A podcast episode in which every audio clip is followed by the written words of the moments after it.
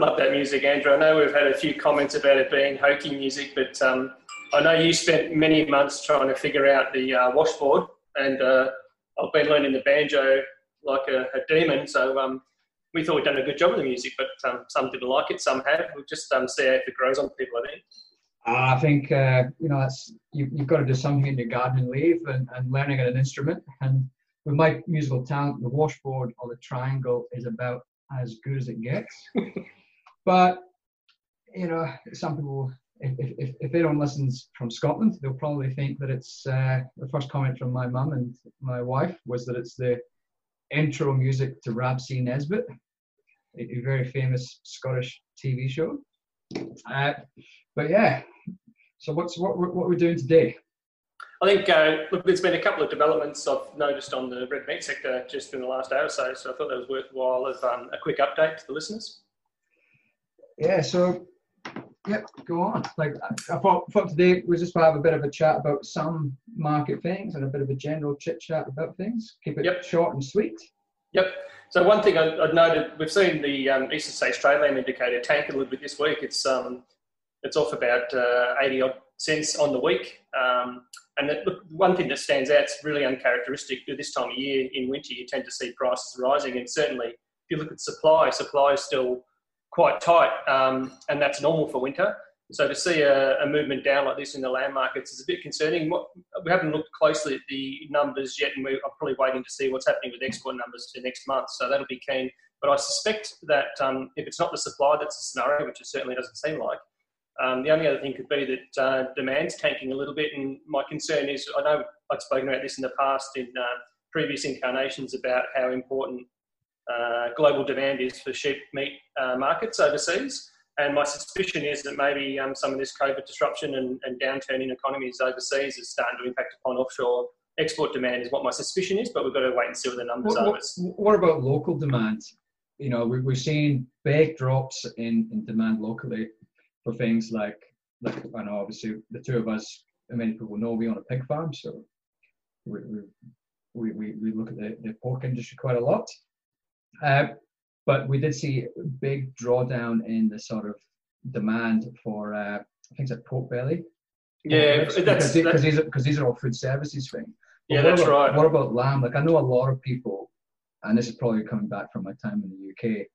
A lot of people don't like cooking lamb at home. Hmm. because mm. it's so expensive. They don't want to waste it. Yeah, I mean, look, it, it, it used to be the, case years ago that lamb was a traditional meat and it was a cheap one, and, and you know, it was a, it was a sta- staple of a Sunday afternoon lamb roast type thing. Um, over the last two decades, we have seen a steady decline in con- domestic consumption of lamb. I think part of that's um, certainly price driven, maybe more in recent years when the price of lamb's just gone exorbitant for, for many. Um, but I also think there's been a, a, general, you know, kind of slow trend away from it as a as an item and as a product, and I think that's true of other red meats as well. Whether that's all cost or whether it's also a little bit of preference, and you know, I think it's a, bit of a combination. Certainly, some of those um, meat products like your chicken and your pork are a little uh, not as stronger flavoured, I guess, and, and, certainly I've got a few siblings that don't like eating uh, lamb just because they find it too flavoursome, which is a, a curious one, but. Um, yeah, it's a combination, but certainly the domestic demand's been easing over the last few decades for sure. Um, but it's, it's, it's fairly stable. I think um, you know the last few years it's so so so it's trended down, yeah. But yep, like we've had pretty good, probably what eighteen months to two years of of, of continually pretty strong lamb prices. Mm. So it's trended down what eighty cents, 70, 80 cents. You mean oh this week? This week. Well, where's yeah. it actually sitting? Is it still pretty good? Uh, oh, look, yeah, it is. If you go back uh, more than the last few years, but if you compare to this time last year, it's probably down about a dollar and a half from the winter right. peaks of, of last year. Um, and considering that the situation's tighter in terms of supply, you, you, know, the original forecast I was putting out at the start of this year prior to COVID was we're going to see, you know, record prices higher than last year, whereas this COVID epidemic's wiped away some of that um, that ability to really stretch higher. Um, but if you look back, say five years, the prices are still pretty good. We're you know we're sitting around seven eighty cents a kilo carcass weight for trade lamb. So that's I mean most producers, if you had said that to them four years ago, they would have they would have bitten your arm off to, to get that kind of a price. So it's it's not it's not doom and gloom, but it's it's certainly just a curious sell off is what I what stood out. Um, if, but, so let's talk about doom and gloom then. We've uh, there's been a lot of talk over the last couple of months about geopolitics and, and black swan events, and, and, one of those that can impact on commodities is tariffs. Mm. And the big one, the big talking point, anyway, has been that that uh, that barley tariff, which has pretty much made uh, Australian barley into China uncompetitive. Uh, but there was a new tariff uh, this week uh, on beef. Well, yeah, where, where we've uh, increased beef tariffs from what 4.8 or 5 percent, let's call it, to to 12 percent. Yeah, but look, it's not it's not strictly it's not a new tariff. It's not like the Chinese have gone out and said we're going to ramp up tariffs just from a political perspective. This is all part of the, the China Australia Free Trade Agreement, or referred to as ChAFTA. So, um, as part of ChAFTA, there was a limit set on the amount of beef product that Australia can send to China under the 4.8 tariff, and we just reached that this month. So it's around a, just under 180,000 tonne. Um, so now that we're into that next category of volume, um, that attracts a higher tariff um, due to ah, that. Right? So victims of our own success. Exactly right. Yeah, we've, we've done, and, and that's a curious one because we've had not just the COVID disruption earlier in the year and, and ongoing, but also we had about you know, a couple of months back now, or a month and a half back, was the issue around those four beef abattoirs that got banned from sending product to China um, due to labelling inconsistencies. Um, also, also, also, the, the phase one deal as well. Correct. yeah. Between US yep. and China was was potentially a barrier, but they're still still uh, eager, well, yeah, eager record, record record flows, and, and like I said, even if you look back at the figures for uh, the, the, previous month, we were seventy percent higher than the five year trend. Um, so it just goes to show that even with all those disruptions, the Chinese consumer absolutely loves Australian beef and was continuing to buy it. So, so, um, so, so you, you just put a chart up on on Twitter, and I'll, mm-hmm. I'll plug you. Uh, meat underscore watcher on, on mm. Twitter. And, and it looks at the seasonality of, of beef exports. But if we look at back to say, really, let's call it August onwards, there was a really big sort of linear push up from you know the 25,000 tons up to like monthlies of 35,000 tons at the end of the year. Mm. So that's that's a big jump, and that was probably what African swine fever would have been a big big driver of that. Yeah, well, I mean, and, and, and, but but are we going like? Is the twelve percent going to be a barrier to to imports? I don't think so. I think given the, the gap in uh, Chinese uh, protein availability this season, and we certainly saw it last season as well because of African swine fever, um, they're going to continue to um, show fairly strong demand for the product. I think the 12% is not going to make a huge difference for the remainder of the year. Um, but you know, something. It's, can... it's going to be really interesting to watch that over the next mm. six months. When, when does the export figures come out for? Because the export figures we've got so far are up to to May. When May, that's right. Yeah. So when do we get? Uh, the June. August? No, no, the June figures should be out shortly. They're usually out um, at the end of uh, or during the first week of the next month, so they're probably out. They could be out today. Um, I have to check on the. Uh, so we'll, we'll, have an we'll have an updated chart soon. Yeah, that's right. Potentially into early next week, we can see what's going on, and that's what that's what I was saying about that sheep market. That I'm keen to see what the June figures show for sheep meat, um, and to see if some of this sell-off we're seeing now in the in the sale yard is, is to do with um, export markets. So, so, um, so a bit of a segue here, and uh, you talked about again the big thing over the last couple of years has been the African swine fever in, in livestock and and China's sort of insatiable demand and it's hoovering up protein from around the world. So a good one to look at is uh, you know we, we, there's a lot of hype out there for alternative meats or or or fake meats or faux meats or Frankenstein foods or whatever anyone wants to call it. Uh, so a good segue into that is uh, is Beyond Meat and, and we've got a bit of experience in that. Like we're we're not uh, we're not hypocritical.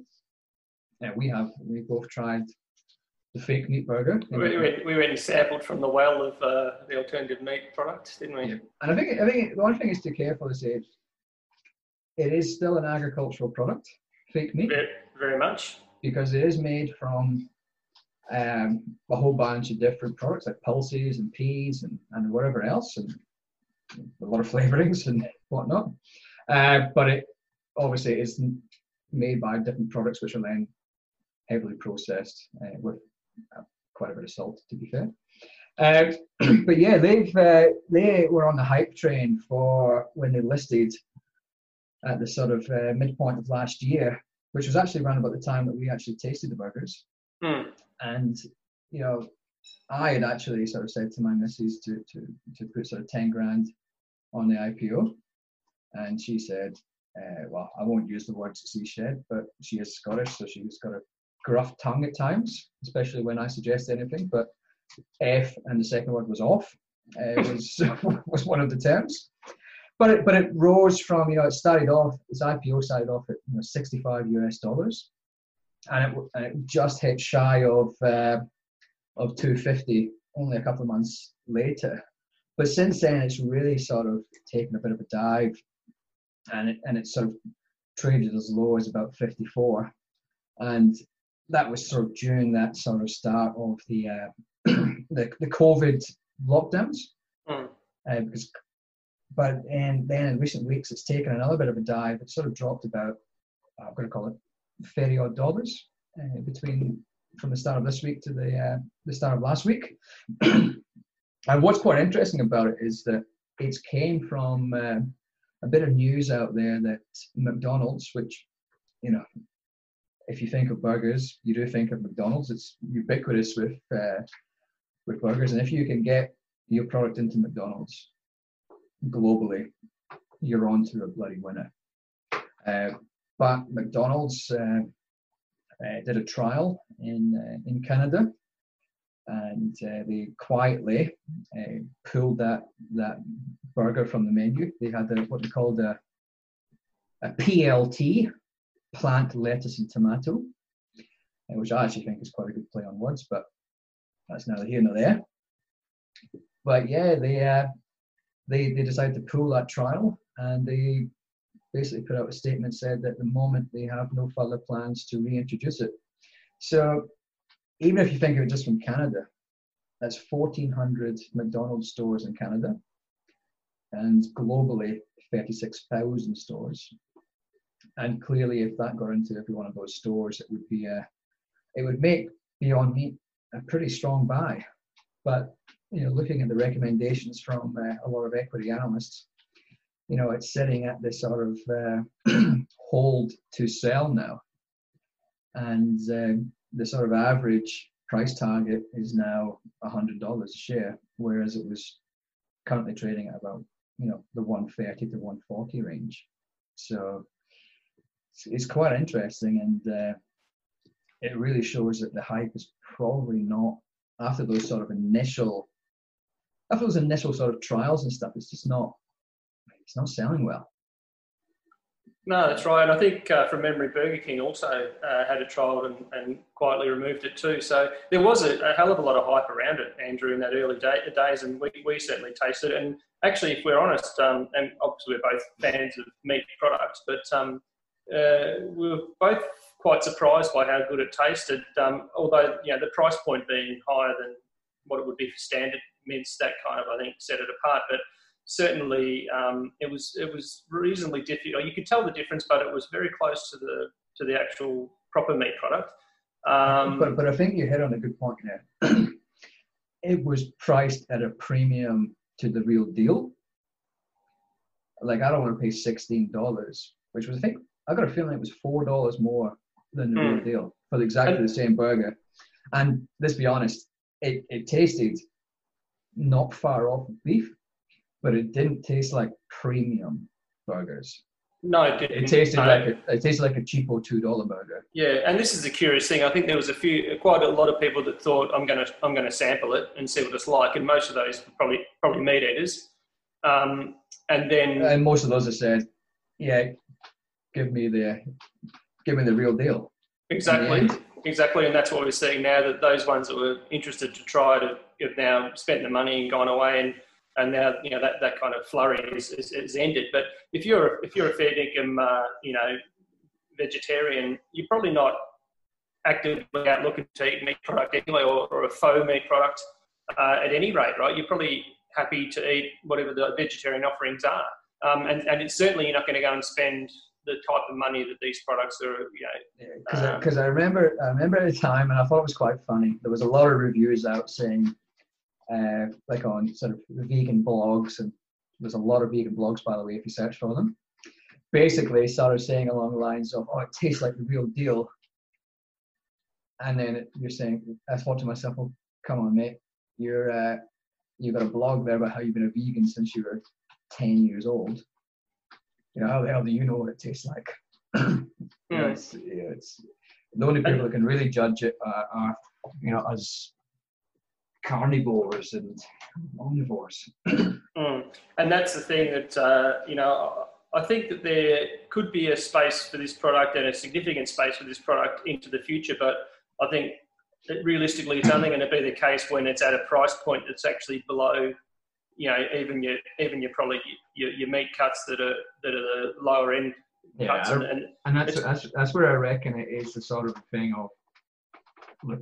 I think Beyond Meat is the share price is probably going to, you know, stabilize or drop, and but and it's going to be drops. A lot of these trials have dropped off, but it's not I guess, uh, people, farmers or, or, livestock farmers at least probably shouldn't sort of be complacent about it because we know technology. When you went out, I was going to say a DVD player, Matt, you're a bit older. When you bought your first cassette player, you know it would have been it would have been expensive. You know, then a couple of years later, that cassette player would have been you know a tenth of the price. And Andrew, Andrew, I'm old enough to remember when, when you bought when, when you bought your first uh, L- LP. LP. I was going to say um, with those old cassette tapes, where to get any kind of music, uh, you know, without without paying for it, of course. Uh, not that I recommend any piracy, but when you're young and when you're young, young and inexperienced, Andrew, you do these silly things and, and take things you shouldn't but you'd sit there on your top 40 uh, yeah, yeah. countdown waiting for the yeah, waiting for the song to come you know? the, the, the, sunday evening uh, dr That's fox's it. top 40 That's but, it. But then if the, if the, if the DJ announcer spoke over the top of the bloody uh, song, you'd get angry at him because you've been waiting for 20 minutes to get this song recorded, and then they, yeah, they spoke all the way through the first bit of it. Anyway, let's get away from memory lane of your time in Dandenong pirating music because Sony's about to call you with a claim. Uh, but anyway, what, what I was actually trying to say was that development costs become lower and production costs become cheaper and technology improves. So at some point, like maybe 10, maybe 20 years time, there is a chance that a burger will, like a fake meat burger, will become close to indistinguishable from the real deal. Mm. Or even to and, use the and, use and, and it'll be held a lot cheaper. Yeah, or you could you can use that mince product, the, the plant mince product that, that replicates a mince beef or mince whatever, um, in a lasagna and a moussaka and some kind of a you know meatball type product where you're adding other ingredients and the meat is, is part of the you know and, and this meal. and this and this is where the, the, the sort of the livestock meat industry has to really push that uh, natural, clean and green uh, credentials that, that we do have, and and look, it tastes good, it's natural, and whatnot. Why not you? Mm. So, so yeah, like I think it's it's interesting that it has sort of gone out of favor, and I think anecdotally, you know, I remember at the start of that, uh, you know, panic buying that we had in Victoria.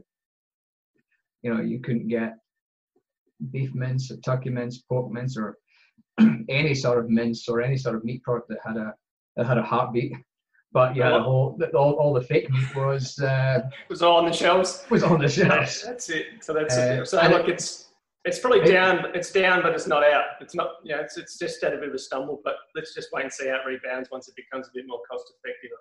So yeah, so that's really probably all all for this first first kind of real market chit chat. Not going to call it market update. We'll call it chit chat.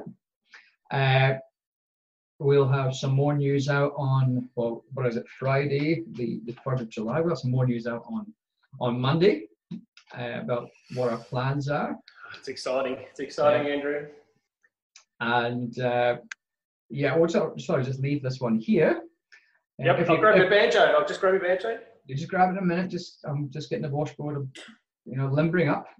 Uh, but again, uh, thank everyone else for the support. We thank everyone for the, for the likes. Um, apart from that one one one star like, which you know, we've got a we suspect we know who it is. Not very nice of them, but you know, Can't please everyone. Can't, can't please please everyone. everyone. Two, two young lads, or one young lad and one older lad, just trying to trying to make a Make our way in the world. try make our way in the world and, and do the right thing for the industry. Give it up. All right, shall I count us? Shall I count us in? You ready? Count us in, yeah. All right, one, two, three.